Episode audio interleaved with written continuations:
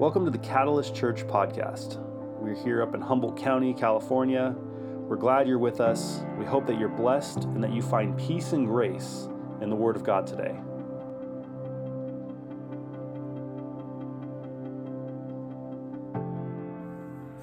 Hey, good morning, everyone. Hi, everybody. Good to be with you. Definitely.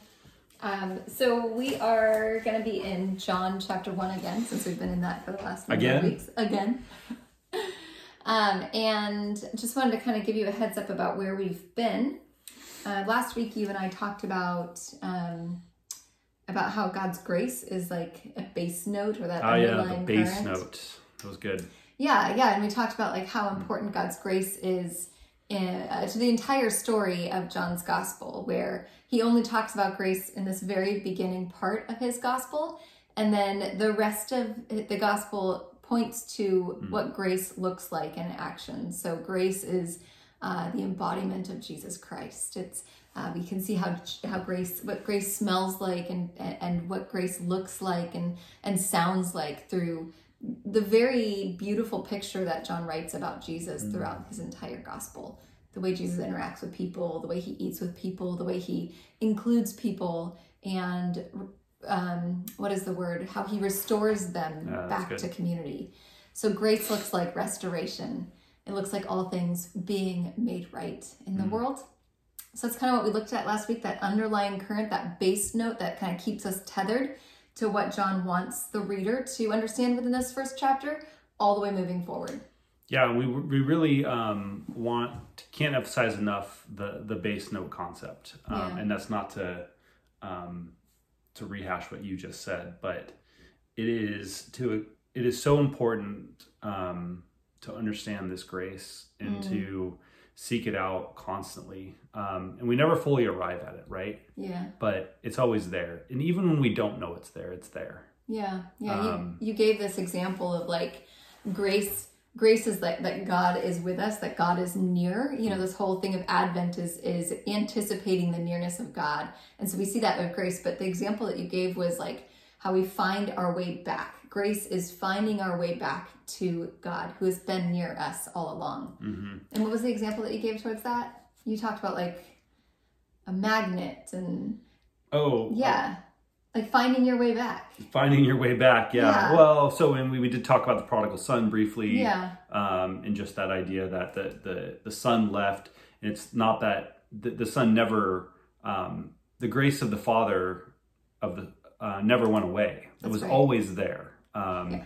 and the son cho- chose to sort of leave leave that and go, and then but the son was was was was um, eager and hungry to return eventually yeah. to home yeah, and that's kind of what the bass note is it's like you, you it's that returning to you're you're mm-hmm. returning back to that place where you know you are fully loved and a beloved child of god Yeah. and there's nothing that can take that away yeah, yeah. That's really good.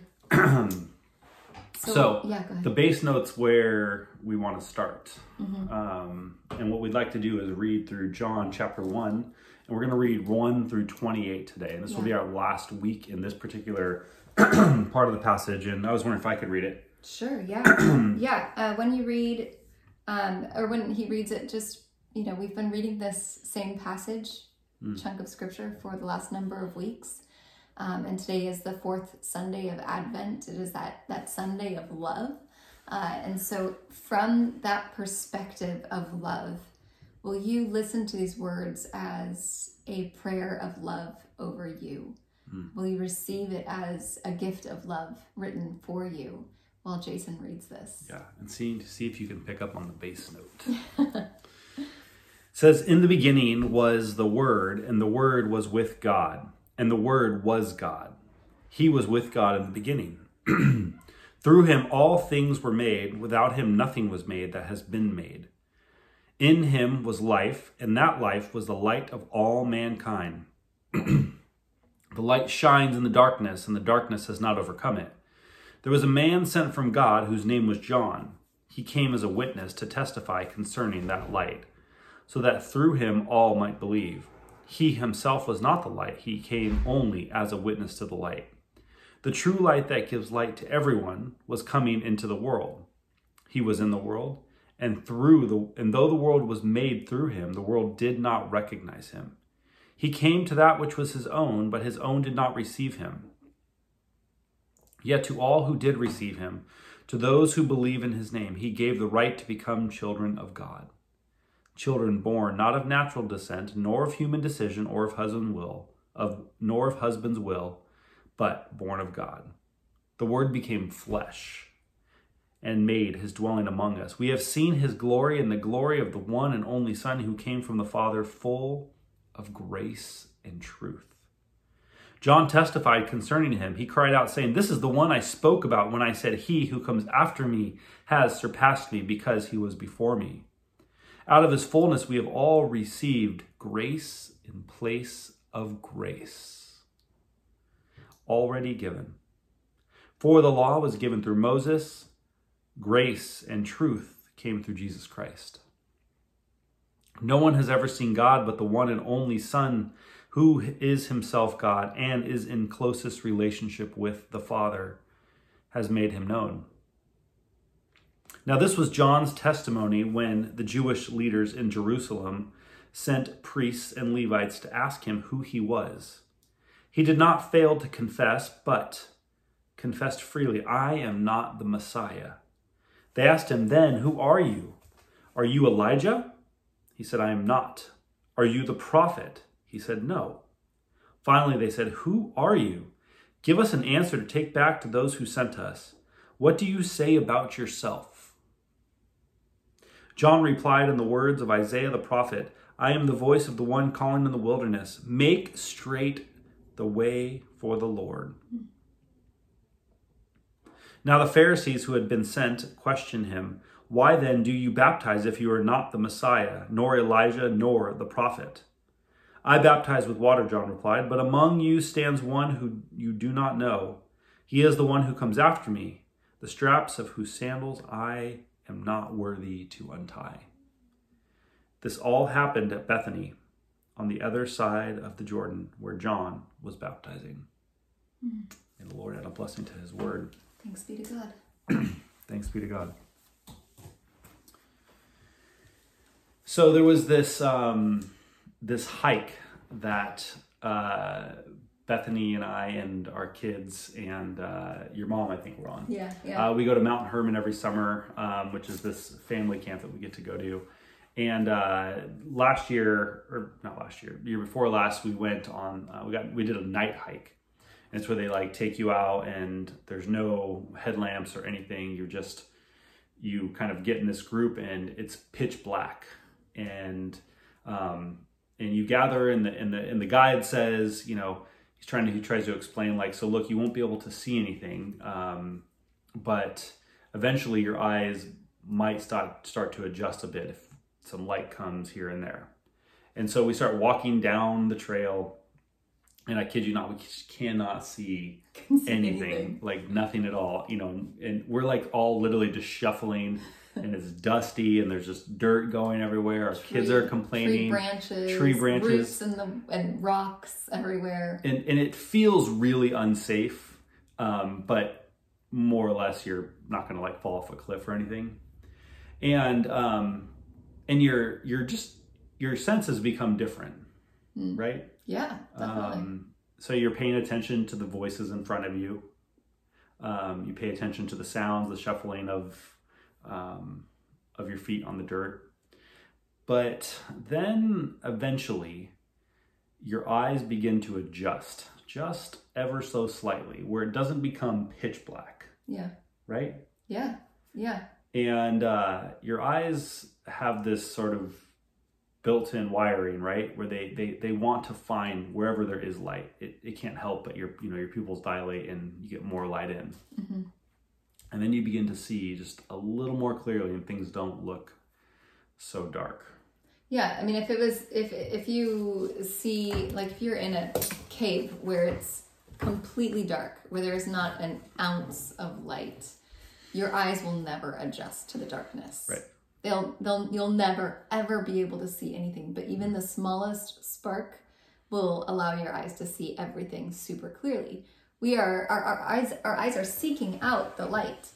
And this explanation that John uses of like light shining in the darkness, and then you know John the author talks about John the Baptist. Um, and he says in verse 6 there was a man sent from God whose name was John. He came as a witness to testify concerning that light. So everything that John the Baptist, or in, in this gospel, the gospel of John, John the Baptist is actually known as John the Witness. He's not actually known as John the Baptist. And so everything that John the Witness did was to point to Christ, to point to the light of Christ, to give people a new perspective, new ways of seeing what God was up to in the mm-hmm. world. All Yeah. things. All things, all things. Christ. And so what we see in this passage that we have today, which Jason just read, um, there was a, this is the testimony of John when the Jewish leaders in Jerusalem sent priests and Levites to ask him who he was. He did not fail to confess, but confessed freely, "I'm not the Messiah." And then they asked, "Well, who are you? Are you Elijah?" And he goes, "No, I'm not." "Are you a prophet?" "No, no." Finally, they said, "Well, who are you? Give us an answer to take back to those who sent us. What do you say about yourself?" And John replied the words of Isaiah the prophet. So he didn't even speak out his own words to describe who he was, he spoke out somebody else's words. And he said, Okay, this is who I am. I am a voice. I am a voice of one calling in the wilderness. Hmm. Make straight the way for the Lord. And then they all get like all bent out of shape. They're like, wait, wait, wait. Who gave you the authority to do this? Like, who gave you the permission to do this? Like, if you, why do you baptize if you're not the Messiah, nor Elijah, nor the prophet? The prophet is mentioned in Malachi. And he says, I baptize with water, but among you stands one that you do not know. He is the one who comes after me, the straps of whose sandals I am not worthy hmm. to untie. So this is like, this is a big deal because if, if you think about it, John, from the author's perspective, looks at John the Baptist, who we know as the Baptist, and never calls him that. He calls him the witness. And and he he also, I don't know if you've noticed this in this gospel, because so often when we read the Bible, if, if we're familiar with the Bible, we read other parts of other gospels into the reading that we're doing. We come with all these assumptions of things.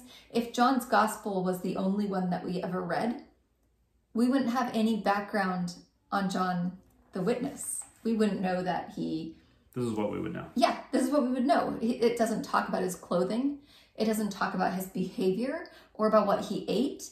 And how often, when we read about John the witness or John the Baptist, do our minds automatically go to his behavior and what he wore? That's what our minds go to. And I think the author of this gospel wants the reader to go straight to look at where John is pointing to. Hmm. That our eyes don't rest on John and all these external things about him that are kind of interesting and quirky and funny, but look straight through John and onto Christ. John's entire mission was to point people to Jesus. Both Johns. Both Johns, both Johns. Yes, absolutely.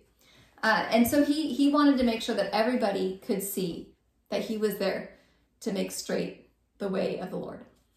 Now, so I have a slightly different perspective. I Yeah. mean, and we have, you and I haven't talked about this a bunch, but um, It's always fun, huh? it's always fun, right? So, but just briefly, you know, we do know some other things about John, you know, and I don't want to just wash over. He was this like, you know, wild man out in the wild out, out in the wilderness, but but I think that piece of detail, at least that we get in the other um, gospels, and and I know it's not in this one, and I think you're right. It's Yeah. intentional that it's not there, um, but God comes to this guy Yeah. like i mean think about the time period and the amount of kings and emperors and the thing the people that sort of reigned yeah. that had that had the voice Yeah. and yet here's this guy Totally. In the wilderness who says who says i am the voice. Mm-hmm. I mean the nerve right? I am the voice of the one calling in the wilderness. He is not holding anything back. He is like the only thing that matters is that i am that voice. Yeah. pointing to jesus. He knows his mission. he knows his mission and it's because he pays attention to the bass note Mm, because I the like bass that. note is there That's right. and he's he recognizes it and he's he can't help but just he can't help but be compelled to just say oh my goodness i am the voice of the one calling in the wilderness That's right. That's right. So he's out there in the wilderness, this voice, and he's baptizing people hmm. in the Jordan River.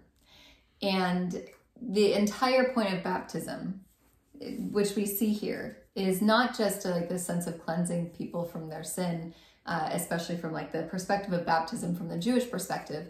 Um, it was a way of like converting Gentiles to Judaism, but he was also baptizing Jews. So it was definitely something about like what what John wanted baptism to be was not just this ceremonial washing. It was something so much deeper than that. He wanted baptism to be something that points to the presence of God, that reveals the nearness of God, that God was doing a new thing, not just uh, not just within the Gentiles who would convert to Judaism, but within Judaism itself. God was doing a new thing throughout the entire world, and John was there like ushering it in, making a way for that new thing to come about.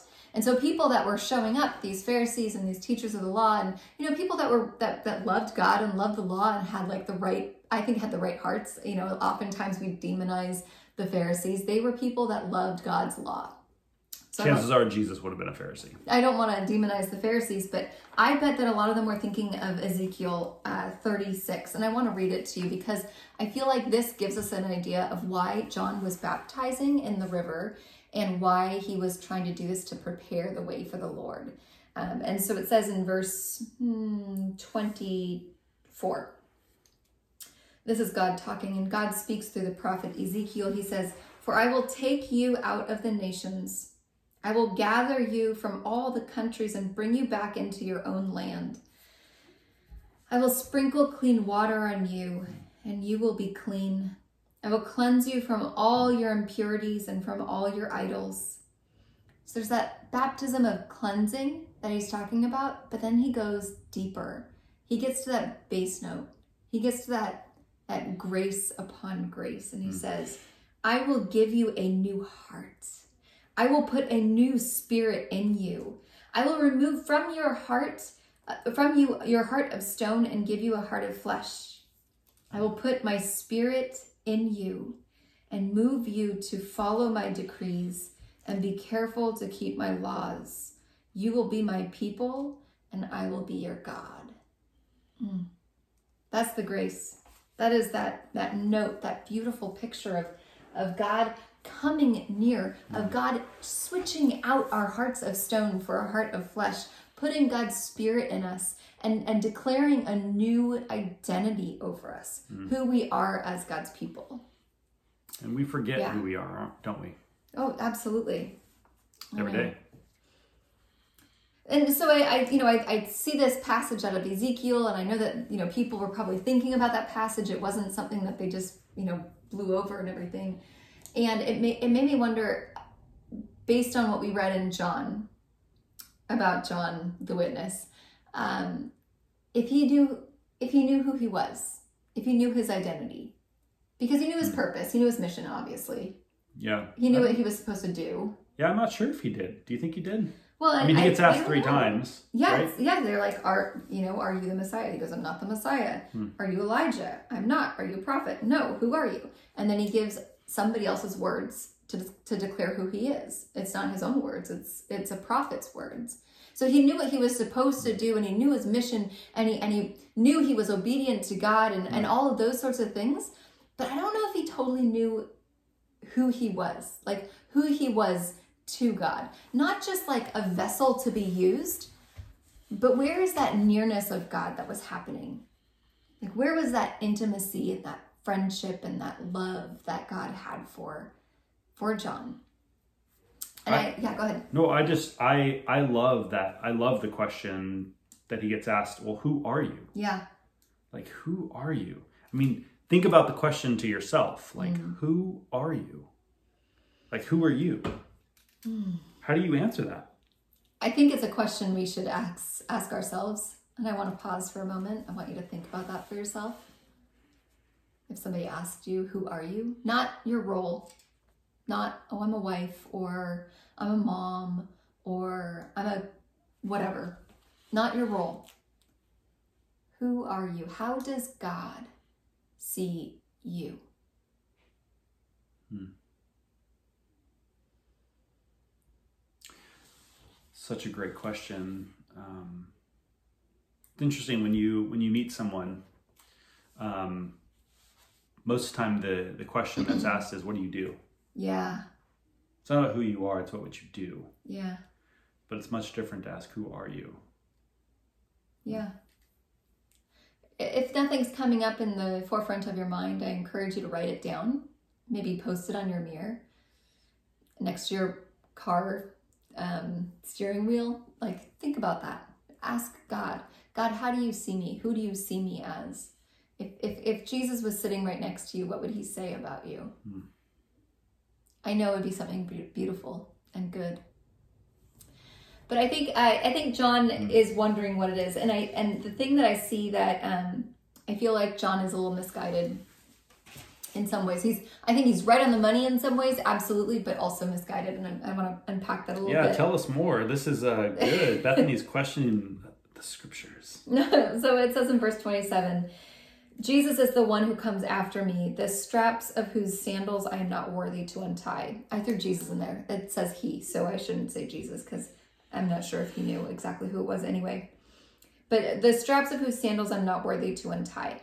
The the way that it worked in the ancient Near East is that servants would uh, would carry the sandals of their masters, um, and they were responsible for their sandals but never would they untie the sandals. It was like this, uh, like no one was, no one was that low. So John is saying that I'm not only a servant, I am below the servants when it comes to where I have am in this placement of of God and man. And I think that that is the right placement. Obviously, God is way above us. We are created by God. God is everything. God is our Savior, our Lord. He is our Redeemer. He hmm. like everything. We are nothing compared to God's greatness. and I and I think that John is correct there. But at the same time, hmm. God created us, loves us, and forever, perpetually from the, I mean, we see this in the beginning was the Word. The Word was with God. The Word was God, and He was with God in the beginning. And then hmm. that Word took on flesh. And so, in the beginning, when God created, God wanted to be in relationship with us. This it's like God is constantly trying to come near us even putting flesh on, even sliding into the vulnerability of skin to walk this earth as Jesus Christ, God is forever drawing near. And we have the invitation to draw near to God, to draw near to God. And so that this, go ahead. No, I just sometimes think that it's not so much about us drawing near as it is about us being made more aware of God's already active presence. Yes. But it um, definitely takes a it's a it's a choice. It's like Yeah. it, it takes it takes a decision.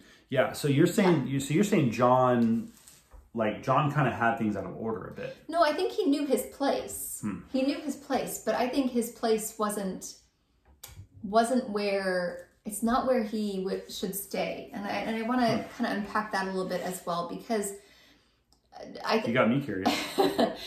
so I think John the author wants us to understand who we are from Jesus' perspective. From the perspective of, of God who came near, because the light has come into the world so that the world and we can see ourselves clearly. We can have the right perspective. Our eyes can adjust to the darkness around us because a light has come in. And there's this new order of creation. There's this new heart that we read about in hmm. Ezekiel. There's this new way of seeing the world as our eyes begin to adjust. There's a fundamental need for light. And sometimes we have to adjust our eyes to see the light around us where it might even seem that light doesn't even exist. So I think John couldn't see at that point, even though he's seeing the light, he couldn't quite see what the light was pointing to. He was pointing to the light, but the, the light was pointing something towards him, and he wasn't hmm. quite able to see it. I think he didn't know how important and how valuable he was because God had declared him important and valuable and worthy. There was something that he wasn't able to receive for himself, it seemed. Later on in this Gospel of John, John writes about Jesus with his disciples. And, and, and he says that Jesus is talking to his disciples, and Jesus says, You know what, you guys? You are my friends. You are my friends if you do what I command. And we wonder, like, oh gosh, what are the commands? That sounds sounds kind of weighty. But the command, he says, is my command is this that you love one another as I have loved you. Mm. No greater love is this than is shown by the one who lays down their life for their friend. You are my friends if you do what I command. And we and we know what that I mean Jesus lived that out. Not only did he call his disciples his friends, not only does he call us friend, but he laid down his life for us. And I think sometimes we, we get this this idea that that we're like scum of the earth, that we are peons, that we are worms, that we are unworthy to t- untie Christ's sandals. But our primary identity mm.